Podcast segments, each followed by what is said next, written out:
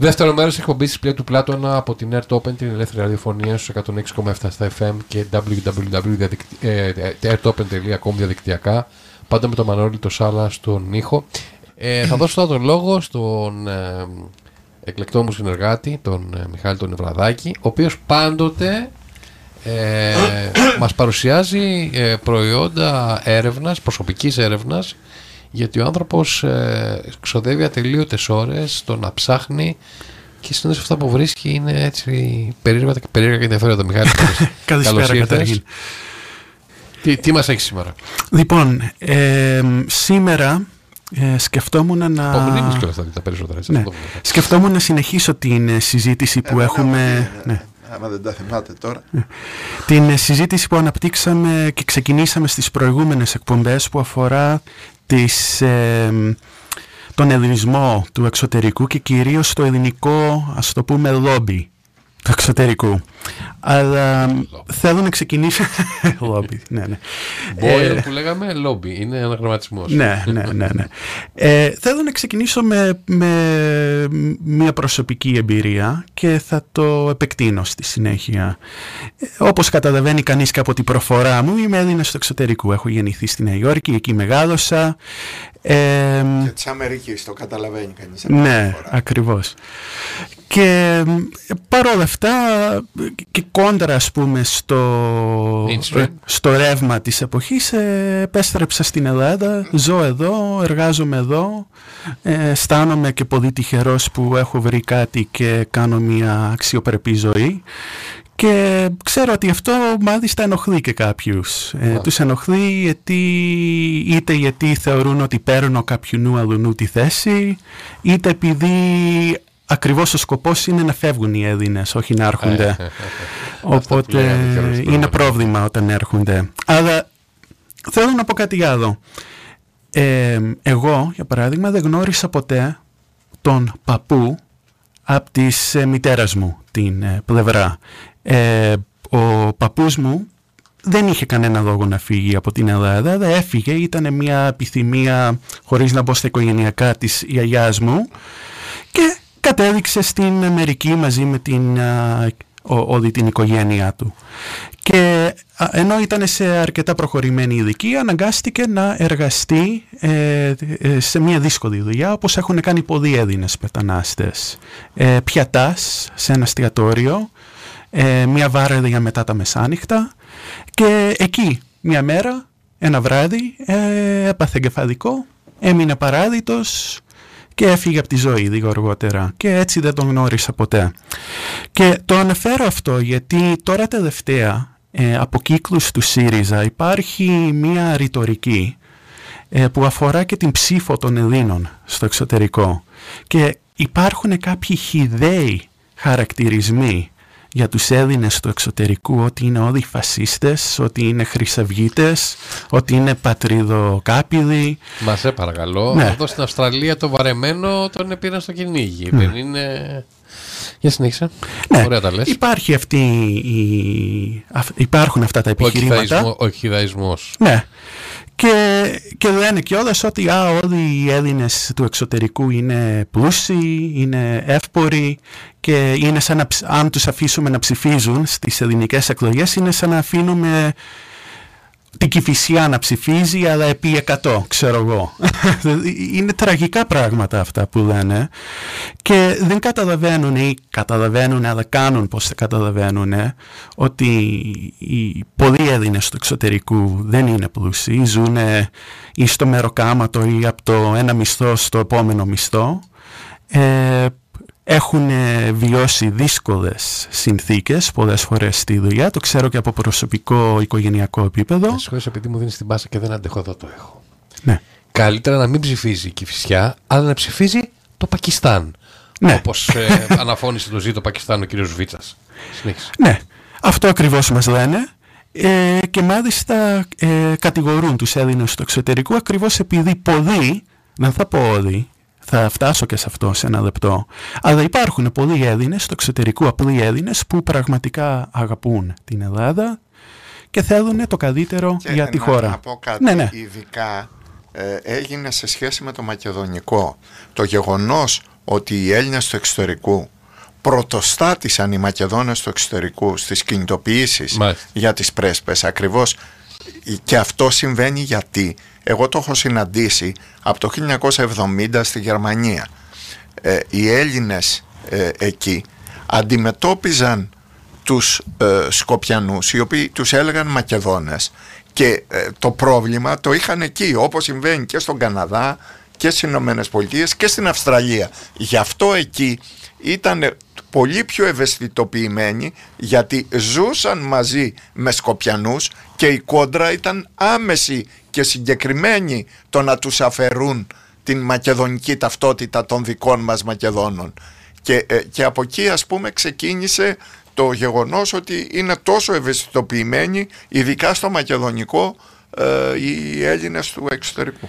Βεβαίως, ναι. Και για να συνεχίσω κι εγώ, α, πρέπει να πω ότι το να αγαπάμε εμείς, ας πούμε, οι Έλληνες του εξωτερικού μια χώρα ενώ είμαστε μακριά από αυτήν και ενώ πολλοί λείπουν 20 και 30 και 40 και 50 χρόνια ή από την Ελλάδα γεννήθηκαν εκτός Ελλάδας δείχνει επίπεδο και σίγουρα δείχνει πολύ υψηλότερο επίπεδο από κάτι άτομα όπως τον Δημήτρη Παπα-Νικολόπουλο που έγραψε ένα άρθρο στην Αυγή όπως έναν Σιδέρης Left στο Twitter ή όπως μία Σία Χριστοδούλου που, που αποκάλεσαν τους Έλληνες του εξωτερικού φασίστες και εύπορους και ματσωμένοι με πολλά ντόλαρες που ενώ το να πω ότι αυτοί είναι οι φασίστες και οι φασίστες χειρότερης μορφής. Είναι οι φασίστες του 0 και 60 για να τα λένε αυτά τα πράγματα.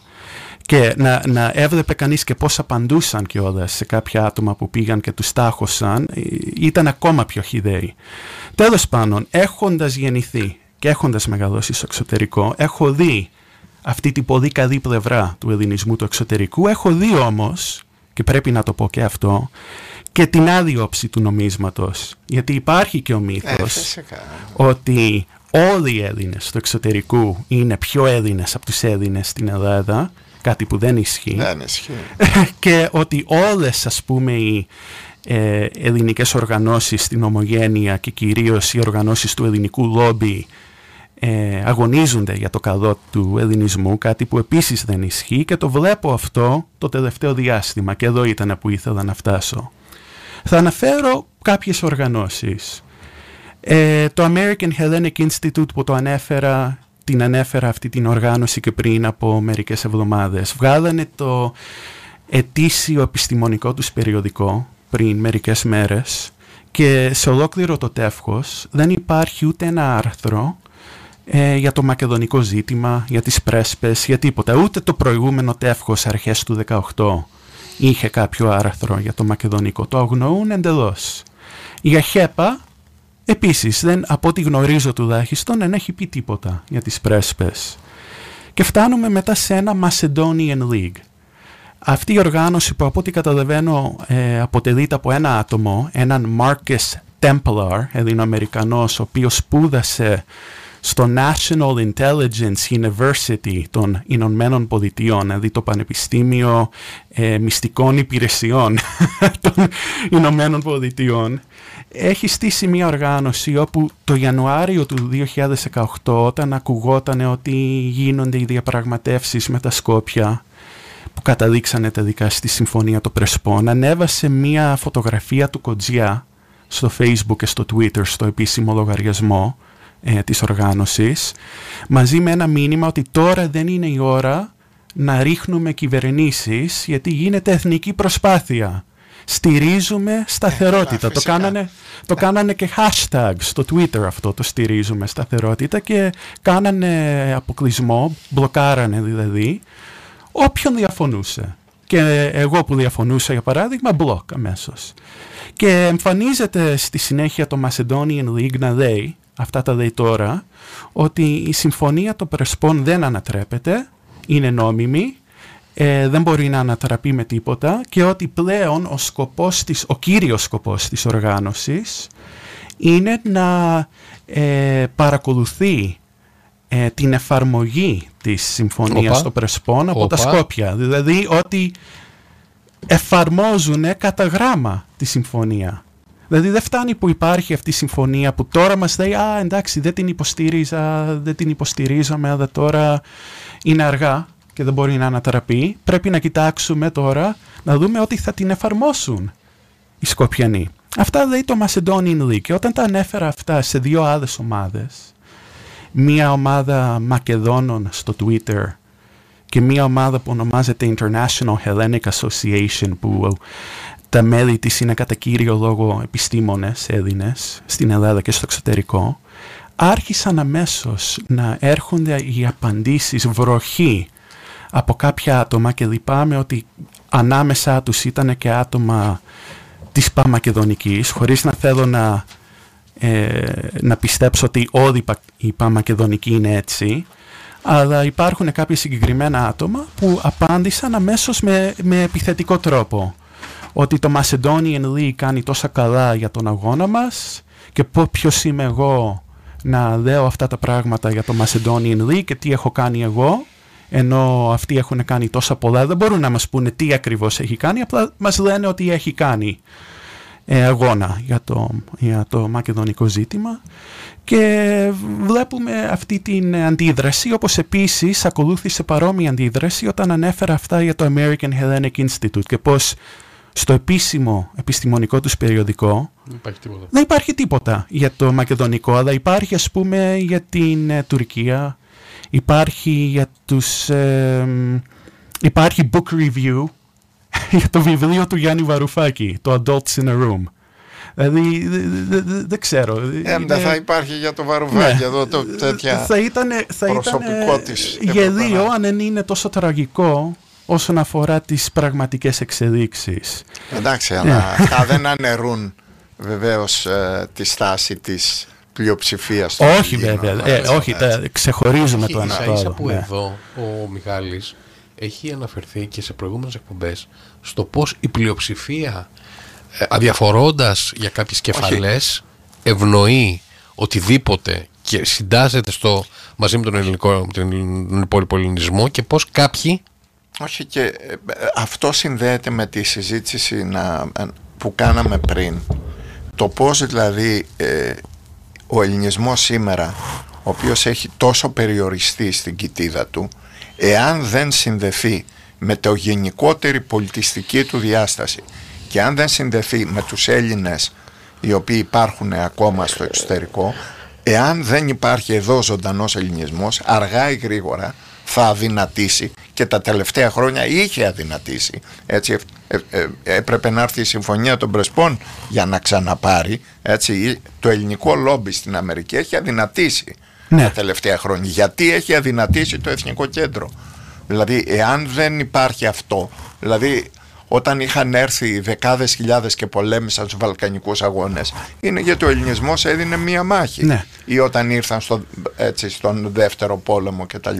Ναι και έτσι νομίζω το ένα τροφοδοτεί το Ακριβώς. άλλο. Ακριβώς. Οπότε αυ, ε, συνεχίζοντας αυτό που έλεγα βλέποντας τις αντιδράσεις από 5-6 άτομα κατά κύριο λόγο ε, αυτό που μπορούσα να διακρίνω είναι ότι έχουν λίγο πολύ την ίδια γραμμή όσον αφορά ποια είναι τα δικά τους επιχειρήματα εναντίον, ας μην πω εμένα προσωπικά, εναντίον οποιοδήποτε ασκεί κριτική, ναι. τέτοιου είδους κριτική.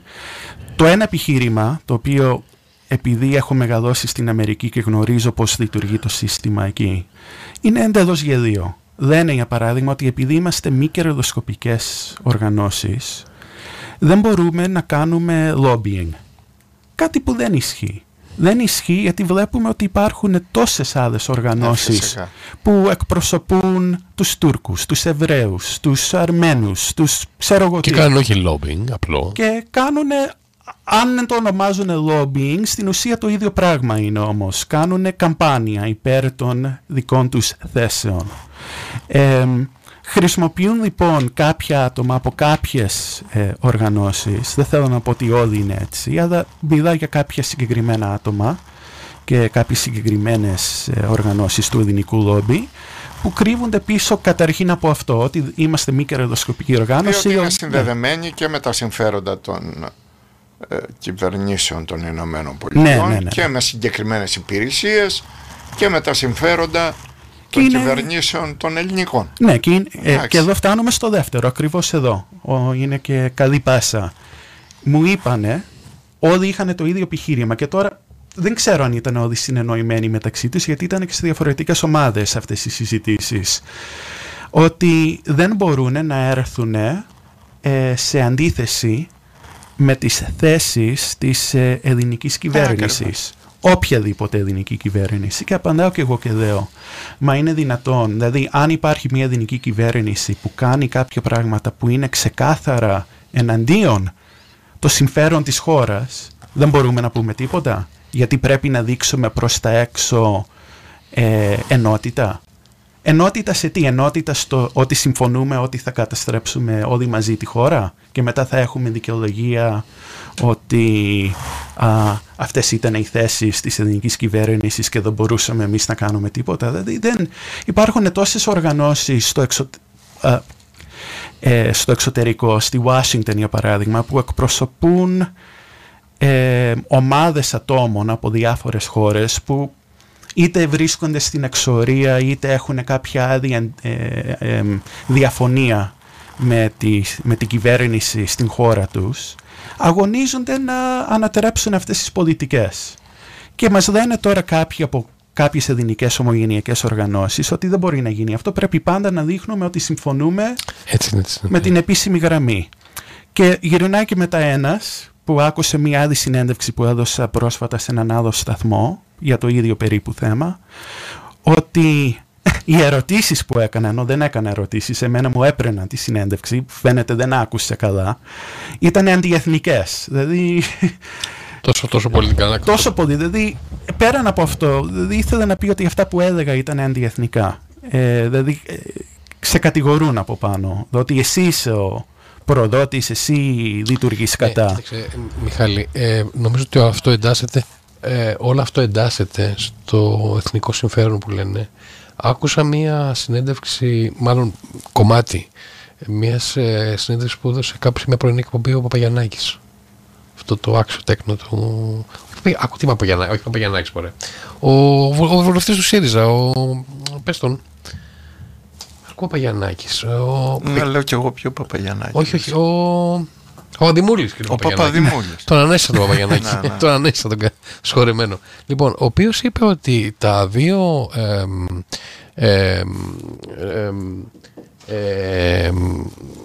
λιμάνια της Θεσσαλονίκης και της Καβάλας ε, θα ιδιωτικοποιηθούν και μάλιστα επειδή έχουν δικαίωμα τα Σκόπια, η Βόρεια Μακεδονία που τον ανέφερε να βγουν από εκεί πέρα ε, πρέπει να το κάνουμε γρήγορα και σαν κράτος θα έχουμε τεράστια πλεονεκτήματα. Δηλαδή, προσπαθώ να καταλάβω αυτοί οι άνθρωποι πώς προσπαθούν να περάσουν όλο αυτό το ζήτημα. Δηλαδή, χωρίς να εξηγείς ποια είναι τα πλεονεκτήματα, ή πώς είχε πει κάποτε κάποιος από αυτούς ότι η συμφωνία των Πρεσπών το να ψηφιστεί και να γίνει αποδεκτή είναι πατριωτικό καθήκον.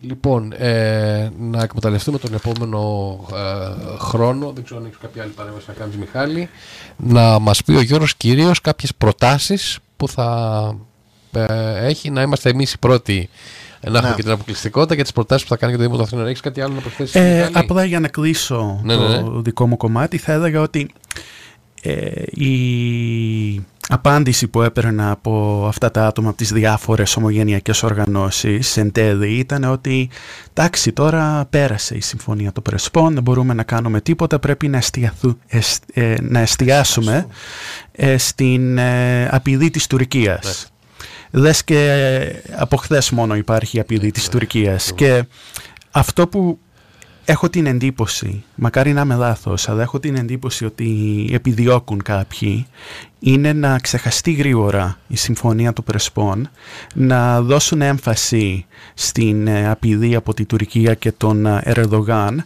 ε, και έτσι να δημιουργήσουν τις συνθήκες όπου θα, θα έρθει μια νέα συμφωνία των Πρεσπών με, την Τουρκία, την Τουρκία. και θα πούνε ότι είναι, όπως έλεγαν και για τη Πατριωτική συμφωνία, κι αυτή. πατριωτική, ότι θα δειθεί ένα ζήτημα που... Στην μας- εκμετάλλευση, Ναι. Συγκατοίκηση, έτσι Γιώργο. Και μετά θα πούνε μετά τη συμφωνία αν τελικά γίνει ότι ε, εντάξει δεν μας αρέσει αλλά τώρα πάλι είναι αργά. Εμείς δεν μπορούσαμε να φέρουμε αντί, ε, ε, αντίδραση δεν μπορούσαμε να έρθουμε σε αντίθεση με την ελληνική κυβέρνηση για ένα τέτοιο θέμα. Πολύ ωραία. Ε, τα ίδια και τα ίδια. Και νομίζω εκεί το πάνε